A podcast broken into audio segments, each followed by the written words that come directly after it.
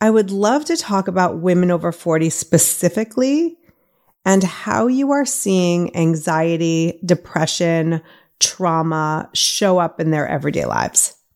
I have a luxury that I get to peek into people's lives when they really want change. Mm.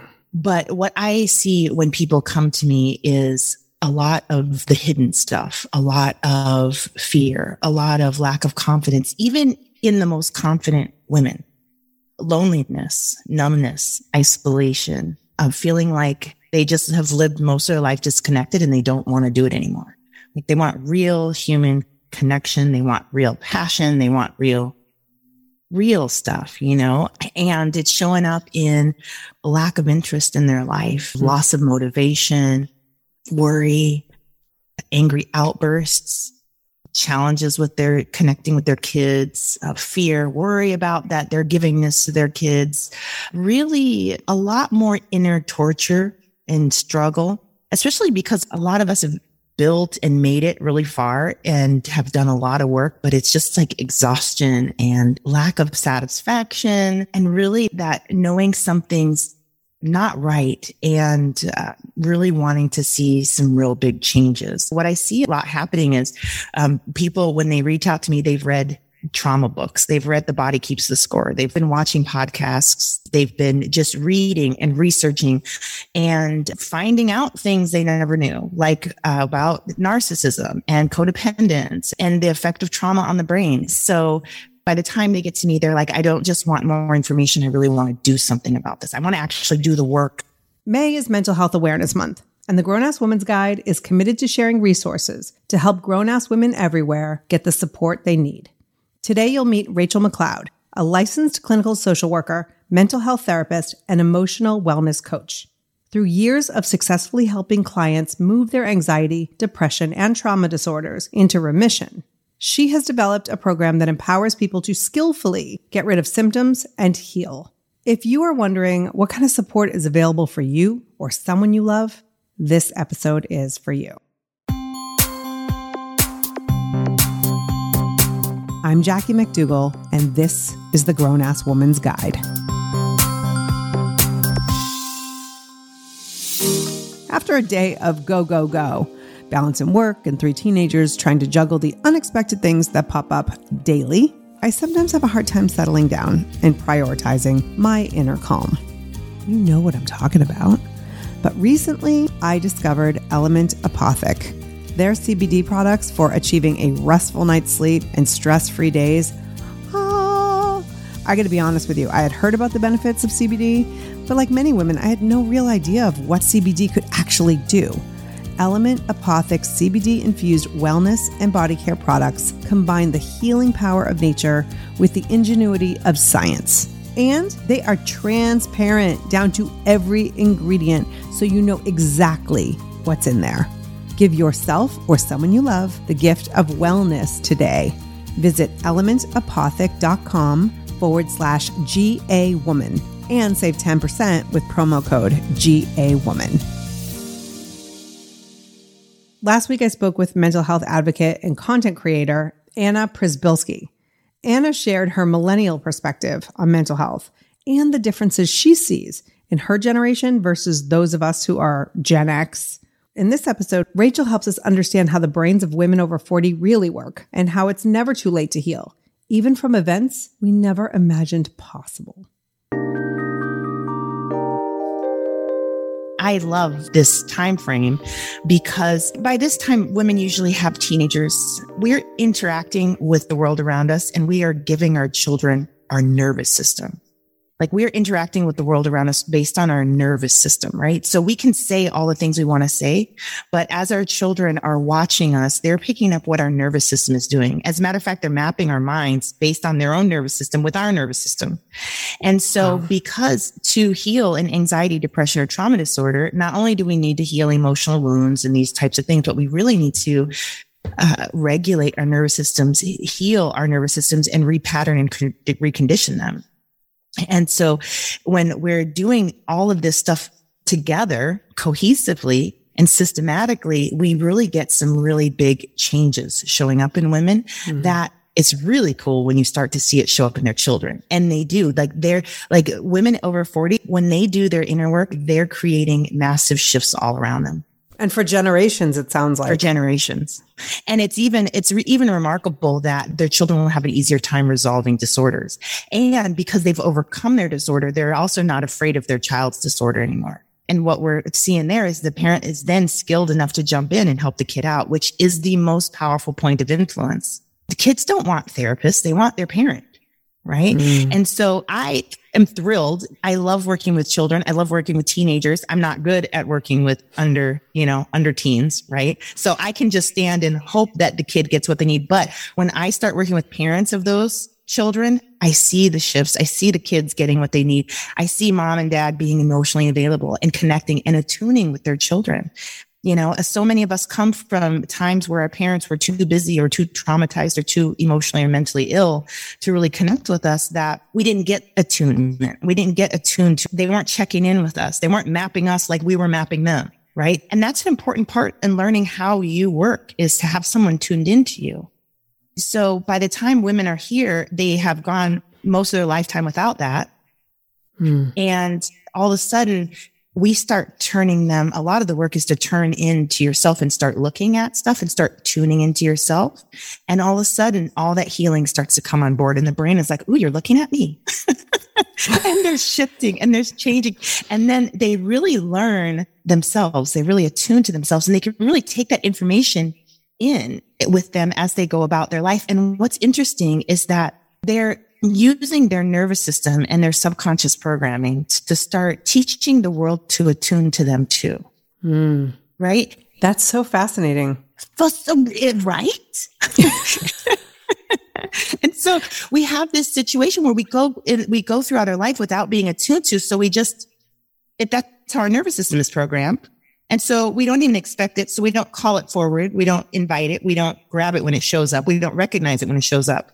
But all of a sudden we start attuning to ourselves and all of a sudden everyone else starts to do it too. And which is phenomenal and very can be really jarring to a nervous system. And so it's really great to have skills to work with that because all of a sudden it feels like all eyes are on you. And that's where we can sometimes want to sabotage and go run and hide. Right. And prepare ourselves to come back out and absorb this nourishment. Wow. And so when you were describing this quote unquote woman over 40 and how she's feeling and what she's going through, it hit me in all the feels because not only have I felt many of those things, the women around me, the women in the Grown Ass Women's Guide community, some of my best girlfriends, sisters, we are all feeling this level of disconnection that you explained. And I think based on our generation, because maybe we weren't getting that tuning or a tune, you know, yeah, that we just think this is the way it is. Yes. We've been taught to suck it up, buttercup. And if you have anxiety, if you have depression, if you have past traumas, that's sort of a life sentence. And you yes. could take medication, you can go to therapy and you could talk and all of that. But you're saying you can actually put these feelings into remission. Yes. Can you explain that a little bit more? Yeah. Um, well, we're, we're kind of going into the world of neuroplasticity, right? And that the brain is flexible, is ready to rebuild, build whatever, take stuff down, build new things. And what I, I brains can build anything we want. We want to build connection, right? Like, okay, brain, let's build some connection. Go. And all those neural pathways will show up. It's just about helping your brain do its work. And that's where a lot of us get stuck and why in the generation before us, they really, I, I've seen a lot of them trying to do healing work, but because we didn't have this understanding of the brain's process for healing itself, updating, um, working through subconscious programming or how the subconscious mind is, is involved with that stuff and involved with our everyday life. We just thought, oh, well, this doesn't work. You know, and the truth of the matter is it works beautifully when you understand where this process gets blocked, why it gets blocked and really jump in there and support your brain with that. And, and it's very, very simple. The, the part of this healing process that gets blocked or updating process is where the emotions come up and meet the brain, meet the survival system. Mm. And that's not the thinking center. So the emotions actually have a very difficult time getting into the, the thinking center. And the emotions, if you think of them as packages of information about who you are and what you've experienced, you can see that it's really important for those guys to get to the front to mix in with your ability to analyze them, your ability to make sense of all that information, your ability to convert that information into something usable, your ability to match that information with your morals and your beliefs and really mm. create with this. Emotion also is power. So it's going to empower anything it touches. And so the more emotional we are, this is a big secret that I don't think we understand as women or even as humans in general is that the more emotion you have, the more power you have emotion is energy in motion, emotion, mm. right? So it's an energy form. But what happens is if it can't make it through the brain's process to get to the front of the brain, it stays and fuels the back of the brain, the animal part of us. Right. And that's not a thinking or reasoning center. That's where we get the shutdown, the fight, the flight, the freeze, the faint. Fainting, we're fainting a lot. Most of the napping that has to do with depression has to do with your brain actually shutting you down for survival purposes. Wow. So yeah. And people are taking the blame for that, that they're just lazy. But no, that's actually a brain function issue that can be resolved and it's, it's fun to resolve. It's easy to resolve. How many of us have just find ourselves fawning over people and appeasing people and pleasing people. And then we shift out of there. We come out of that survival state. Our front part of the brain turns back on. It's like, what were you doing? Why didn't you stick up for yourself? Right. You know, and it's because there was emotion that came up. It didn't make it through. It, it ignited, lit up the back of the brain and off we did our animal instincts, whatever they were. Mm. Let me jump in here a quick second. First of all, emotion as power. I am so here for this.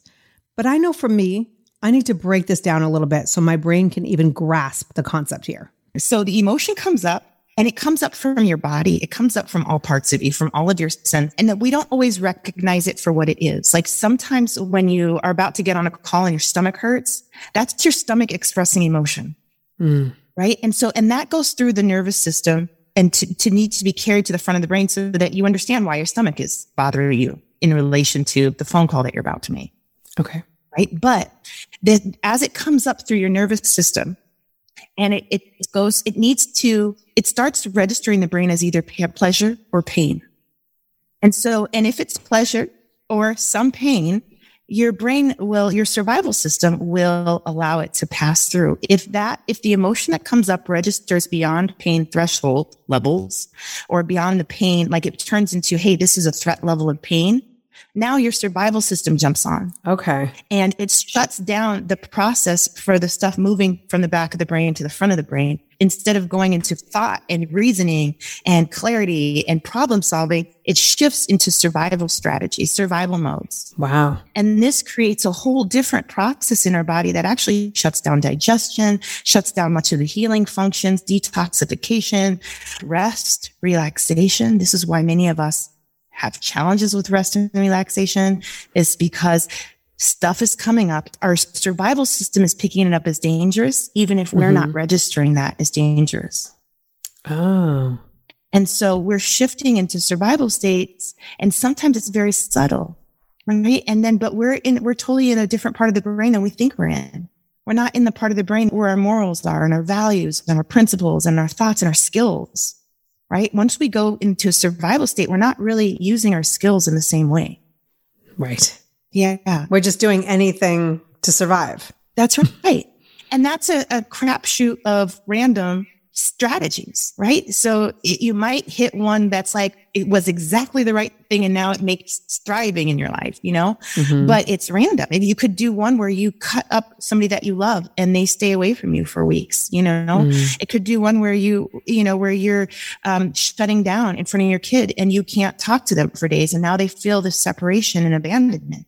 Right. And so it's right. like all this random stuff happening in your life based on old animalistic instinct and programming.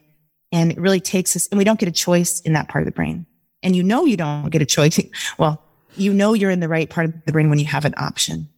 When you say, I really want to scream right now. And I think I'm going to take a moment and do a little bit of work. You're at least up in the front of your brain, moving things around.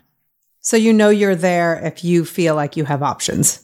Yeah, that's a that's a really good sign. Yeah. If you start to have options, you're you're in the part of the brain where there is options. Survival system uh, does not give you options. It's it's designed to not need thinking, not need reason to be able to save you from whatever dangerous thing is out there, right? The lions, tigers, and bears, and all the things we'd run into. We don't need to be thinking when we're being chased by a lion. Right. You know, we don't need to be healing. We'll heal later. You know, we don't need to be problem solving. Let's, we'll do that later. And so it really, that's wonderful when it's appropriate. But some of our survival system thinks that some of these emotions are lions and tigers and bears. And, and some of that is because it's stuck emotion, stuck trauma that hasn't made it through our system yet, but it's surfacing. It's being registered by the brain and it's shifting us into a survival state. And we're like, I was just walking around the corner. But maybe while you were walking around the corner, you had a memory come up, or maybe um, there was something in the air that reminded you of the exact thing that happened 25 years ago. Your brain is keeping a record of all of these things. And so we can be shifted into a survival state without our thinking center really even understanding. That's so, one of the reasons it's so important to do our trauma work and our and healing and attune to ourselves and pay attention because our body and our, our mind will let us know when it needs some support. Right. Oh, I have so many follow up questions.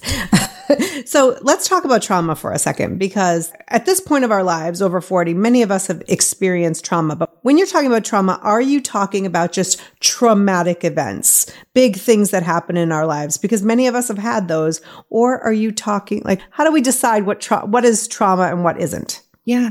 Well, I think the brain decides that. And, okay, and so if that's worth repeating again. Okay. When it comes yeah. to trauma, it, the brain decides that. That's right.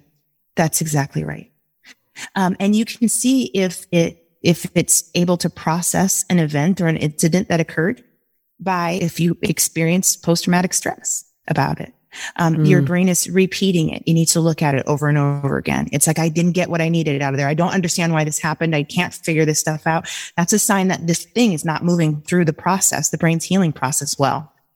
Other things with your nervous system after an event like that, you're jumpier, you're, um, you're more hypervigilant. Many of us have hypervigilance with tuning into other people's emotions, reading people's mm. facial expressions. Like that can be a skill, right? And it is, if whatever we're developing for trauma reasons is a skill, right?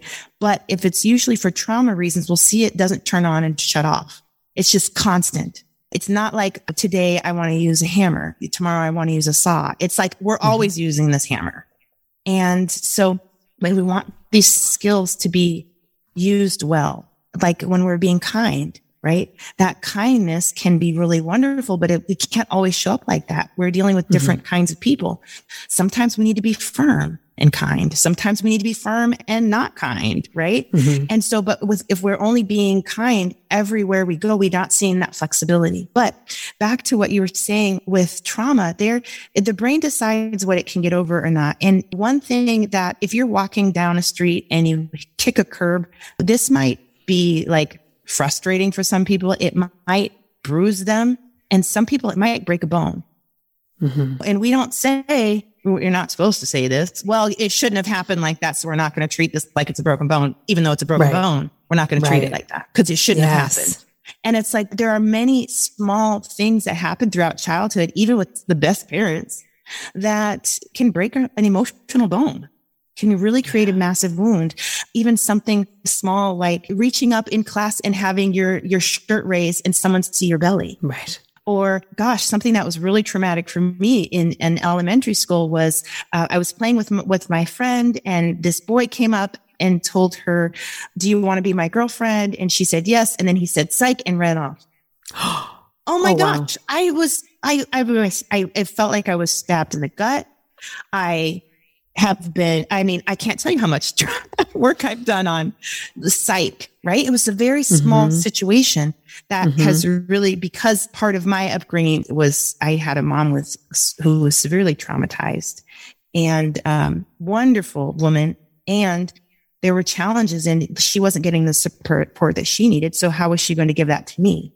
You right. know, so some of that made some of these things more painful and more lasting right? When we don't get the support we need, that can be traumatic for the brain. I mean, that's why, that's one reason brains can't process what they need to process to heal and move on is because not enough support was provided in the moment, mm. the trauma. Right. And I think that's so important to point out that we all have our experience in it and it looks like the experience could be the same as someone else yes. but the response is extremely different that's right and we don't know if that's a bruise or a broken bone yes. and maybe taking a second to acknowledge that everyone's experience is a little bit different yes exactly I, I think that's so important so number one, you completely nailed how we're feeling. Number two, you've given us hope because we don't have to, you know, when you think about somebody with PTSD, sometimes you think about a veteran or or someone who's in the military and and they come home and and I, I've seen it where it's like, oh well, they have PTSD and that's just a lifelong diagnosis and you just try to live with it. But not only are you saying that that can be healed, mm-hmm. but I was reading, you believe it can be healed and you have clients who have healed in a very short time. Yeah. Can you share that? Yeah. Most of the people that come to me have post traumatic stress disorder um, and are shocked when I diagnose them with that. How does that look in the in some of these people? Uh, flashbacks, sometimes mm. hourly, sometimes daily, inability to sleep, nightmares, avoiding things that would be upsetting, and that boy, that one habit there, we can, that's kind of an anxiety thing, right? But boy, that one can become monstrous where you're avoiding people, then you're avoiding mm. places, mm. then you're avoiding thoughts, then you're avoiding whole areas in your own thinking that, I mean, that, that one little thing can just be massive. And I see it show up very massively in people. Post traumatic stress disorder, lots of nervous system dysregulation, just um, overstimulation can't be touched, feeling restless or jumpy, exaggerated startle response. All of those things hint to post traumatic stress disorder. And then, okay. you know, you open up their history and they've had anything from sexual abuse to domestic violence in the home as a child. Gosh, that is a war.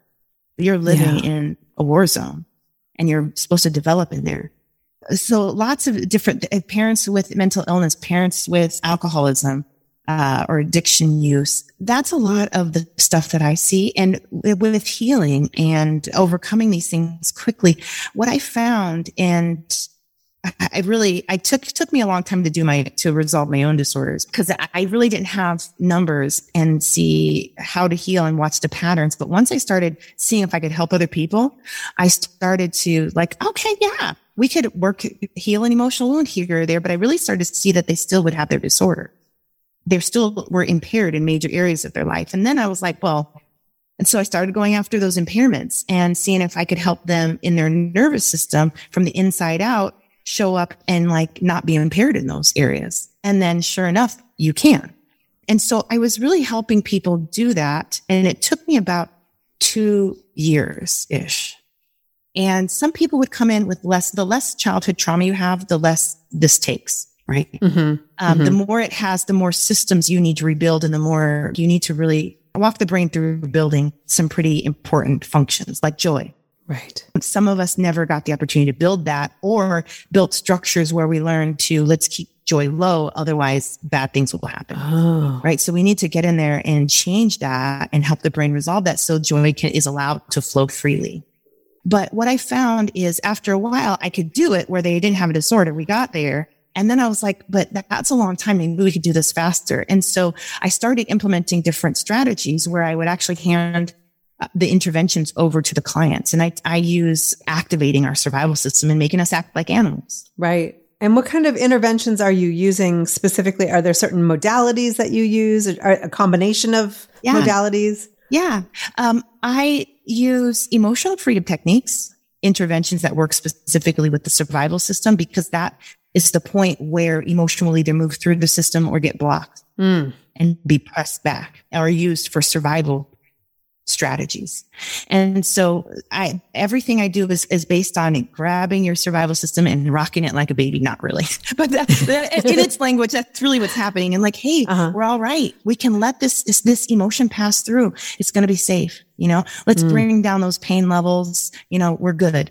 And that the interventions also work to bring down the pain levels of the material, the emotion that's surfacing So we can really do a lot of work to bring down the level of intensity. And We call this desensitizing of past events, traumatic events. Because if we can get that, that intensity down, the survival system never gets uh, activated about what is that? What is this here? It's going to kill us. No, actually to allow the trauma to pass through to the part of the brain that can release it understand it and recreate with it and reorganize us in a way that actually builds function instead of that memory being something that constantly is tearing us down. Mm. Emotional freedom techniques like tapping? Yep, tapping. Okay. Yes. And uh, uh, let me tell you why these things work, but let me tell you the interventions first. So emotional yes. freedom techniques, thought field mm-hmm. therapy, energy medicine, and EMDR. Okay. So, eye movement desensitization and reprocessing. Yeah. So I've actually done EMDR. Yes. Um, and it's phenomenal. So I love that we can talk about this today. yes. Yes. And so I have found that not all of these are the right fit for people. And so because I'm trained okay. in multiple of them and I train people to use these for themselves, mm-hmm. what I find is that that usually that, that, we spend the first session matching interventions. And I mm. want to see some specific brain function change while we're using this. I want to see the intensity of the issue we're working on reduce. Usually we'll pick something smaller and just a practice target. Like, can we bring this, it, the intensity of it down. Um, and then I, I want to see the, the issue move through your brain's healing process.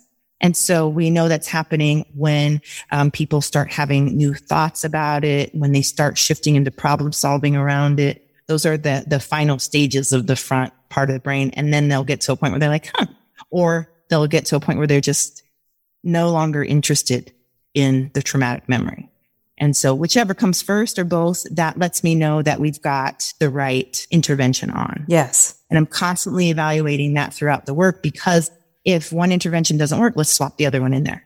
Mm. And because I train people in the beginning and these interventions are take very little time to train and I can give people little projects that create massive changes in their nervous system conditioning with just the basic skills and trainings. And so wow. I start them like that. And then we're healing, but they're practicing and they're building their skill because I need them to be able to tune in to what's coming up. And I teach them how to work with specific parts of their brain, their subconscious mind.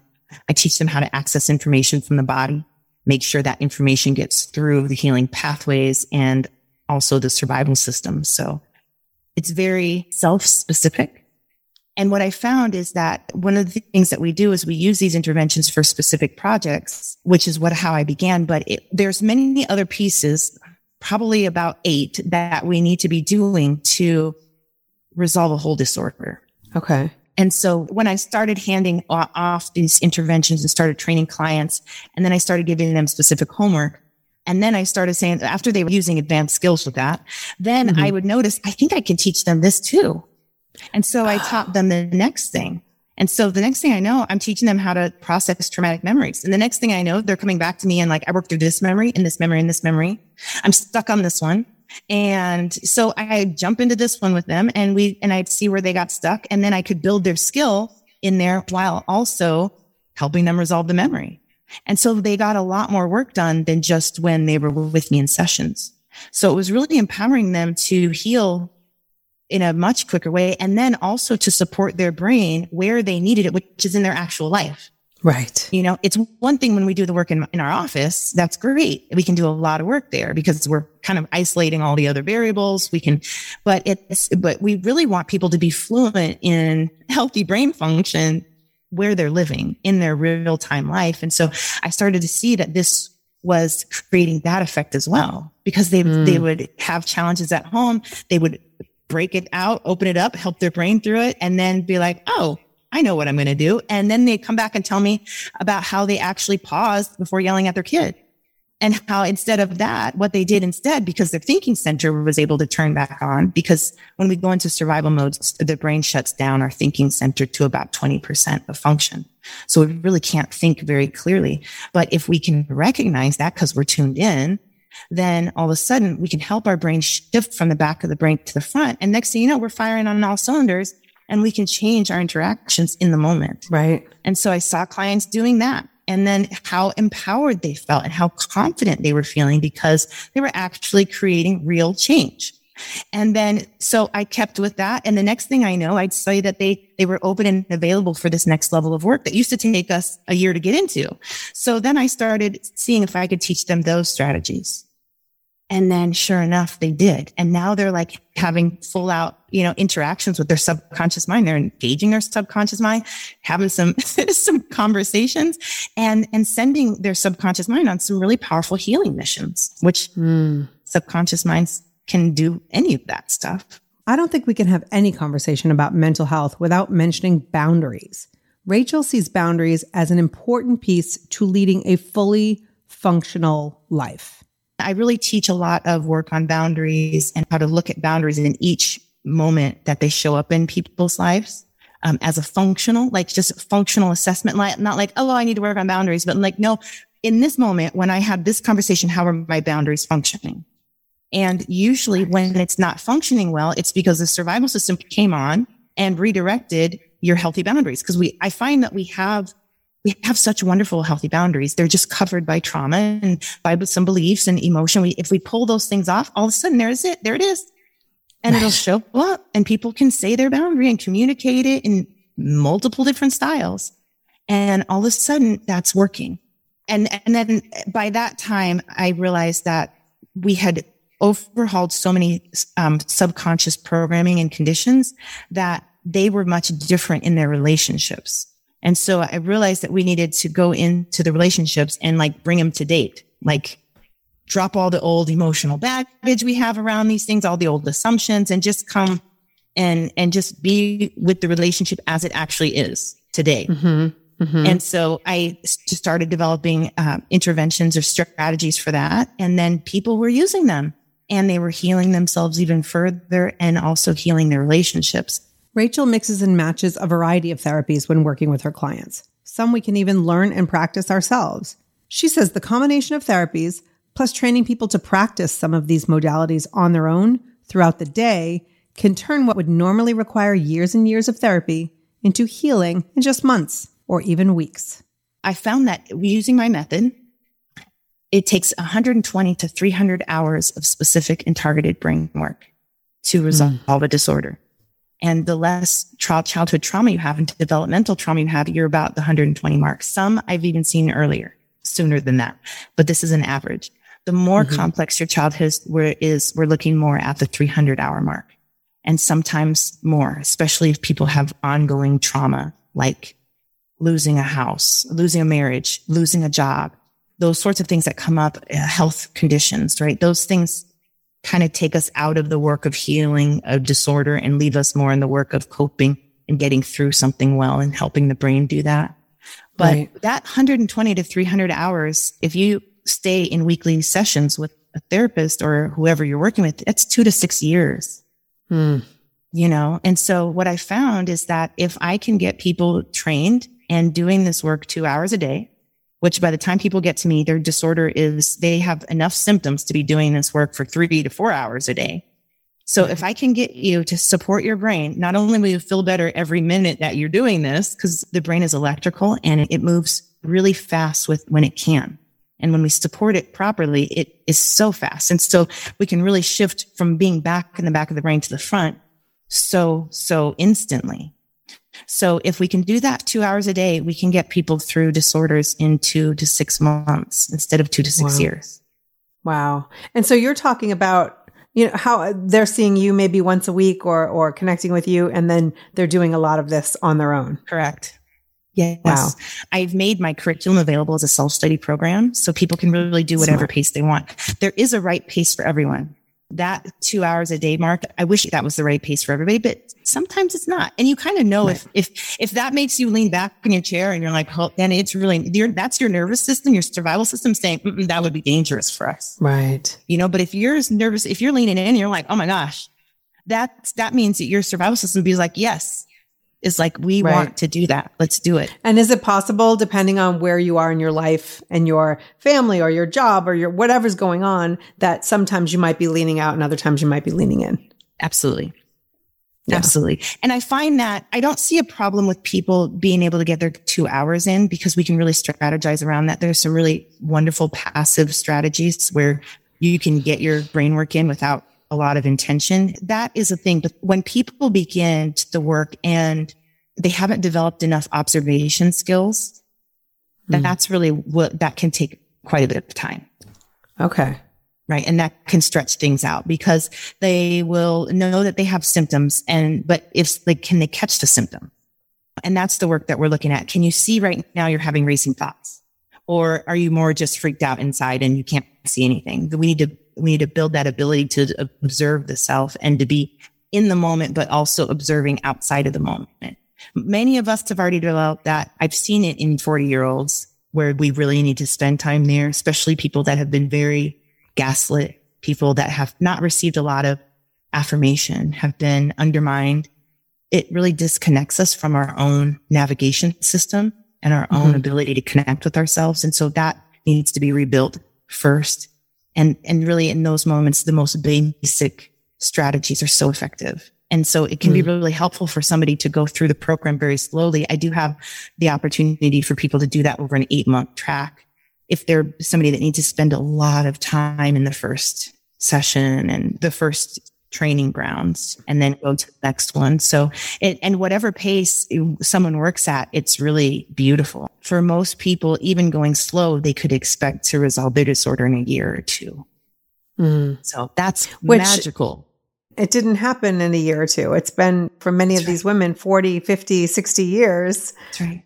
And so a year or two is not a bad amount of time to invest in the rest of your life. That's right.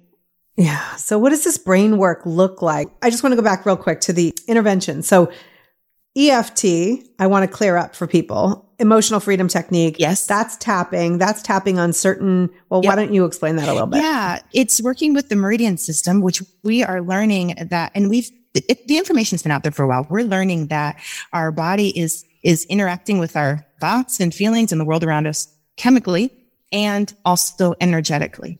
And so we have all these electrical systems that we're now starting to really learn about.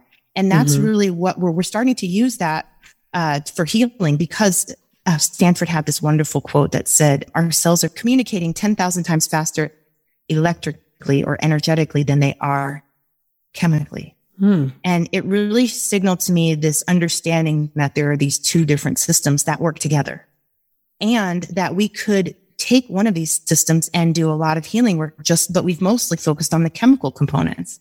And we've really kind of gotten as far as we can get with that without bringing on the energetic. And so um, when we're tapping on different points, these are part of our electrical system, our body's energetic system. And we're actually tapping on points on our body. And what's wonderful about this is this is exactly in the native language of the survival system. And so it can actually translate and receive the messages of, Hey, we're okay. We're safe. We're calm. Mm. We're, we can let stand down and let this healing happen right? Right. And right. so that is that's the powerful piece in there but also it works to desensitize and and the emotional distress so you can take a stressor in your day think about it be tapping on it while you're thinking about it eft has a lot of talking cues where you talk about your stressor and by the time you're done tapping it's it, it, maybe it was a seven and it was tight in your chest. And by the time you're finished it's a two or a one or you can't find it at all. Mm. and you feel more relaxed because your body is you're supporting its ability to move the stuff through. Right. And and that's just the beginning of the awesome party because once it gets to the front of the brain that's where the reconstruction goes. And that's where finally your brain can make what you need for your life. And in relation to these all these things that happen that didn't get through because they were too painful for your brain to, mm. to, let them through. And is it kind of priming your body to be able to do deeper work? Well, um, I would say that yes, absolutely. Um, the brain. You can say no. You're full of crap, Jackie. It's totally fine. no, I think there's a truth to what you're saying um, because a lot of times we have to do the outer work before we can be allowed into the inner work, especially because you have to pass you have to get all, you have to, all these layers out here usually are pain. They register as pain in the body. So as we're mm-hmm. tapping on anything we run into, which in the beginning of the work, you just kind of put on your intervention pack and spray everything down without even thinking about it, you know? Yeah. because yeah. the, I mean, the, the brain will heal. Sometimes people heal things that I think are going to be big projects and they heal it like they, they leave, they come back and they were falling asleep every morning. They were waking up and going into depression, crashing. And then they come back and they're like, I baked a cake. I was up. I did not fall asleep. that might not sound big to you, but I, that's a big deal. I haven't fallen asleep since the last time we connected, right? So I, you never know what's going to be a big project for the brain and what's going to be a little one. So sometimes right. just going in there and spraying things down, like using your tapping over anything and everything is mm-hmm. transformational. Right? right? And so, and that does prime us for the inner work. And that's, I really have people stand out there and do that for a while because after that, when they start noticing how their brain is running differently and hold up, I didn't yell at my kid and hold up here, I actually slept well. And then all of a sudden they, number one, they're, they're more, they, there's more buy-in, but mm. then all of a sudden there's more emotional room to do some stuff that was difficult before. And that's when people, you know, we think about, oh, this memory, mm, not doing it. But all of a sudden now that we've cleared out this other stuff, we thought, you know what? Actually, I could do this. Yeah. And so then we'll go in. So in, in some ways, it really does prime us for the, the deeper work. Right. I'd love to talk to you about EMDR for a second, but what did you say the other two were after uh, EFT? Energy medicine. Mm-hmm. what does that look like? That looks like, um, well, you know who's really a powerful proponent in this right now is Donna Eden. Mm. And I've been taking her training program for three years now. Anyway, I've just been integrating it into therapy because it works perfectly because we really want to work with the other parts of the brain. We've spent so much time working with the front, our thinking, our thoughts and, and thinking things through, but it's, that's not where this problem lies. The, the mm. problem of anxiety, depression, and traumatic stress. And the block in the healing process. It's not where it is. So I've really been wanting to gather information about how do I work with these other parts? Well, energy medicine has us working with chakras, meridians, um, our physical, um, like Tibetan rings, our aura, things like that. There's nine systems. And mm-hmm. so integrating those with this has been phenomenal. And I really feel like it's been instrumental in helping people repair things like joy, repair mm-hmm. their inner connection. Um, I, I really, I have them do a daily energy routine right in the beginning because it's so regulating to their whole nervous system. I mean, it does so many fabulous things. Um, and I'm also looking at it because there are multiple little interventions in there that some people accidentally find if I do this right here, it stops my panic attacks. And so then wow. we know we're going to, we're going to apply that each time a panic attack comes on because Mm-hmm. Panic attacks will continue until we get to the root issue. And sometimes we can't find the root issue right away, but we want people to have the relief of not going into a full panic attack. Right. While we're, right. while we're kind of digging around and trying to figure out what's going on in there. Um, sometimes just applying an intervention where panic attacks is happening and doing that consistently enough. Like I find it's usually two or three, four times. Sometimes that will resolve it. It's in, entirely. And wow. I could go on and on and talk about why that happens and what's going on there because I think that is fascinating and phenomenal. Well, I'm open if you have time. well, I uh, I see that even in family members who have panic attacks and you know the inability to function throughout those and just having to sort yes. of live through them. But you're saying that there there are tools right there yeah. in that moment yeah. To alleviate those, alleviate Absolutely. those. And and sometimes it's about working to find the right one. But I know that if that emotional freedom techniques is is has a high likelihood of breaking that thing off. So that's what I will have people start with. The next wow. one is um, a, an intervention called collarbone breathing. This one is huge and phenomenal. I feel like it's like a, a big sledgehammer. And like when you have a difficult symptom, you just kind of conk it with the sledgehammer, you know? And, um, Did you say collarbone breathing? Collarbone breathing. Yeah. Okay. A, I teach all these in my Facebook group for free yeah. because I'm like, go heal yourself. Uh, yeah. I'm, I'm linking to all the things in, in the show notes. That's for sure. Yeah. That's great those are the, like the go ones that I, I put people with the first and that will try out on panic attacks. But once they're in there and the panic attack is on and they're trying them and it's not working, I want them to have some backup ones because we don't know mm. how long the panic attack will last. Some people are in panic attacks for like a phenomenally long time, days, or they go from a panic attack straight to dissociation where the feeling of not being safe just persists and continues. Mm. But when we find the right match, it's really, really wonderful because they can really start to count on it Right. And, and it's, and not only are we counting on it, but we're actually doing brain work with how our brain is functioning during a panic attack. And that's priceless because wow. we can really have influence over how the brain is functioning in the moments when it's struggling the most. Right. A panic attack is really, it's just inaccurate firing of an important process. It's important for us to panic at sometimes. I don't, mm. I, you know, haven't run across very many of my own moments where I'm you know, oh, this is an accurate panic attack, you know? Um, right. but, but we want it to be accurate. And if it's not accurate, it means the brain does not understand some things. And so we really want it to learn what it needs to learn. And that's where we have to use its process to, for it to learn because we can't tell it. We have to help it learn. That's a totally different, different process. Wow. You're using all these different interventions, different modalities, and they all come together to help a human being. There's so many people who've, I, have done this therapy, I've done that therapy, and this doesn't work for me, you know, quote unquote, doesn't work for me. And that you incorporate so many different interventions to be able to customize something for the human being. And so if somebody's listening right now and they say, I'm doing this particular thing and it doesn't work for me, what would you tell them? I would say that sometimes it's not that it's not working because usually if you are using a mind body intervention, you're directly communicating with your survival system, but sometimes it's not, you're not doing the right thing at the right time.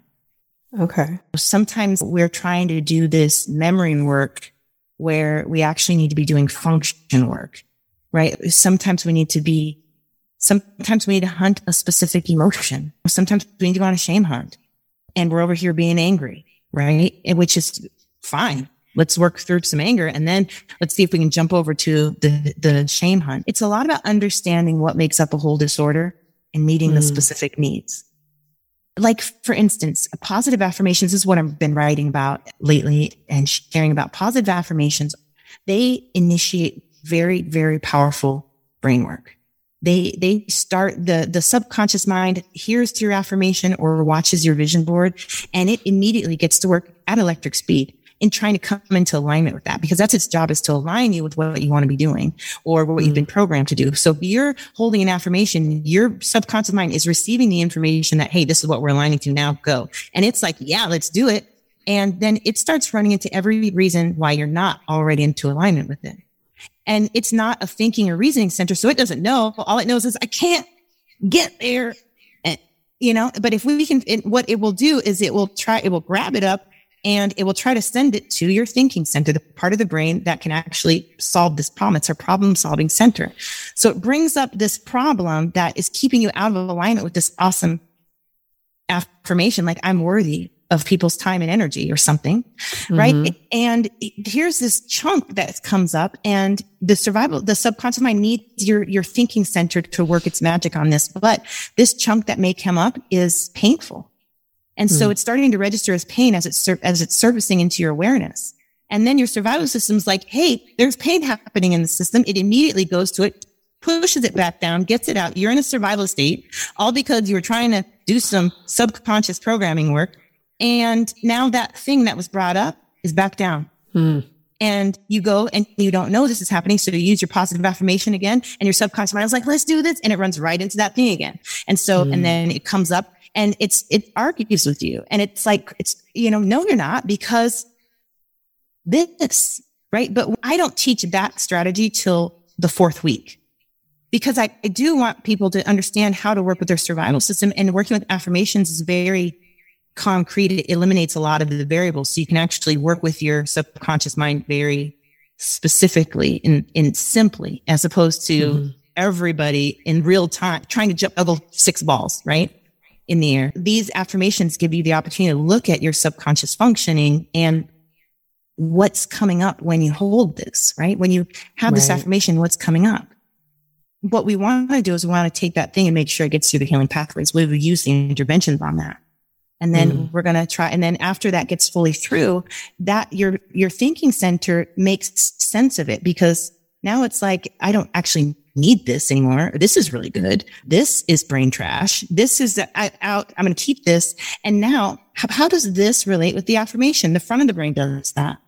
and then they make an agreement and then they send that agreement and that harmony back to the subconscious mind. And the subconscious mind is like, okay, good. Oh, that fits nice. And then it passes it and it goes to the next one. Mm. Right. And so a lot of times we can be working on multiple things. We can actually use positive affirmations to drill in specifically to all the trauma work blocking on us from aligning to and integrating a new affirmation. Wow. And this helps us not wander around in the brain trying to do all this healing work and not actually creating tangible change for ourselves. Because ultimately, what we're looking for is lasting change, yes. is an improvement from within so we can then share that yes throughout. And I think for so long, I can speak for myself.